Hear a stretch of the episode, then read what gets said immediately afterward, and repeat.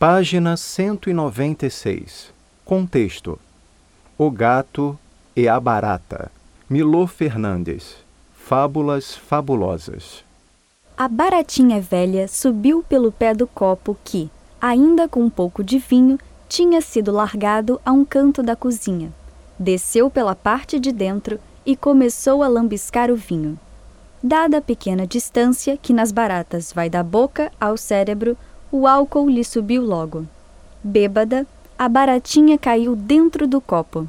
Debateu-se, bebeu mais vinho, ficou mais tonta, debatendo-se mais, bebeu mais, tonteou mais e já estava quase morrendo quando deparou com o carão do gato doméstico que, do alto do copo, sorria de sua aflição.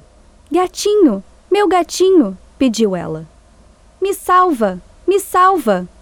Me salva que assim que eu sair daqui, eu deixo você me engolir inteirinha, como você gosta. Me salva! Você deixa mesmo eu engolir você? disse o gato. Me salva! implorou a baratinha. Eu prometo. O gato, então, virou o copo com uma pata, o líquido escorreu e com ele a baratinha que, assim que se viu no chão, saiu correndo para o buraco mais perto, onde caiu na gargalhada. Que é isso? perguntou o gato. Você não vai sair daí e cumprir sua promessa? Você disse que deixaria eu comer você inteirinha. Ha ha ha! riu então a barata, sem poder se conter. E você tão imbecil a ponto de acreditar na promessa de uma barata velha e bêbada?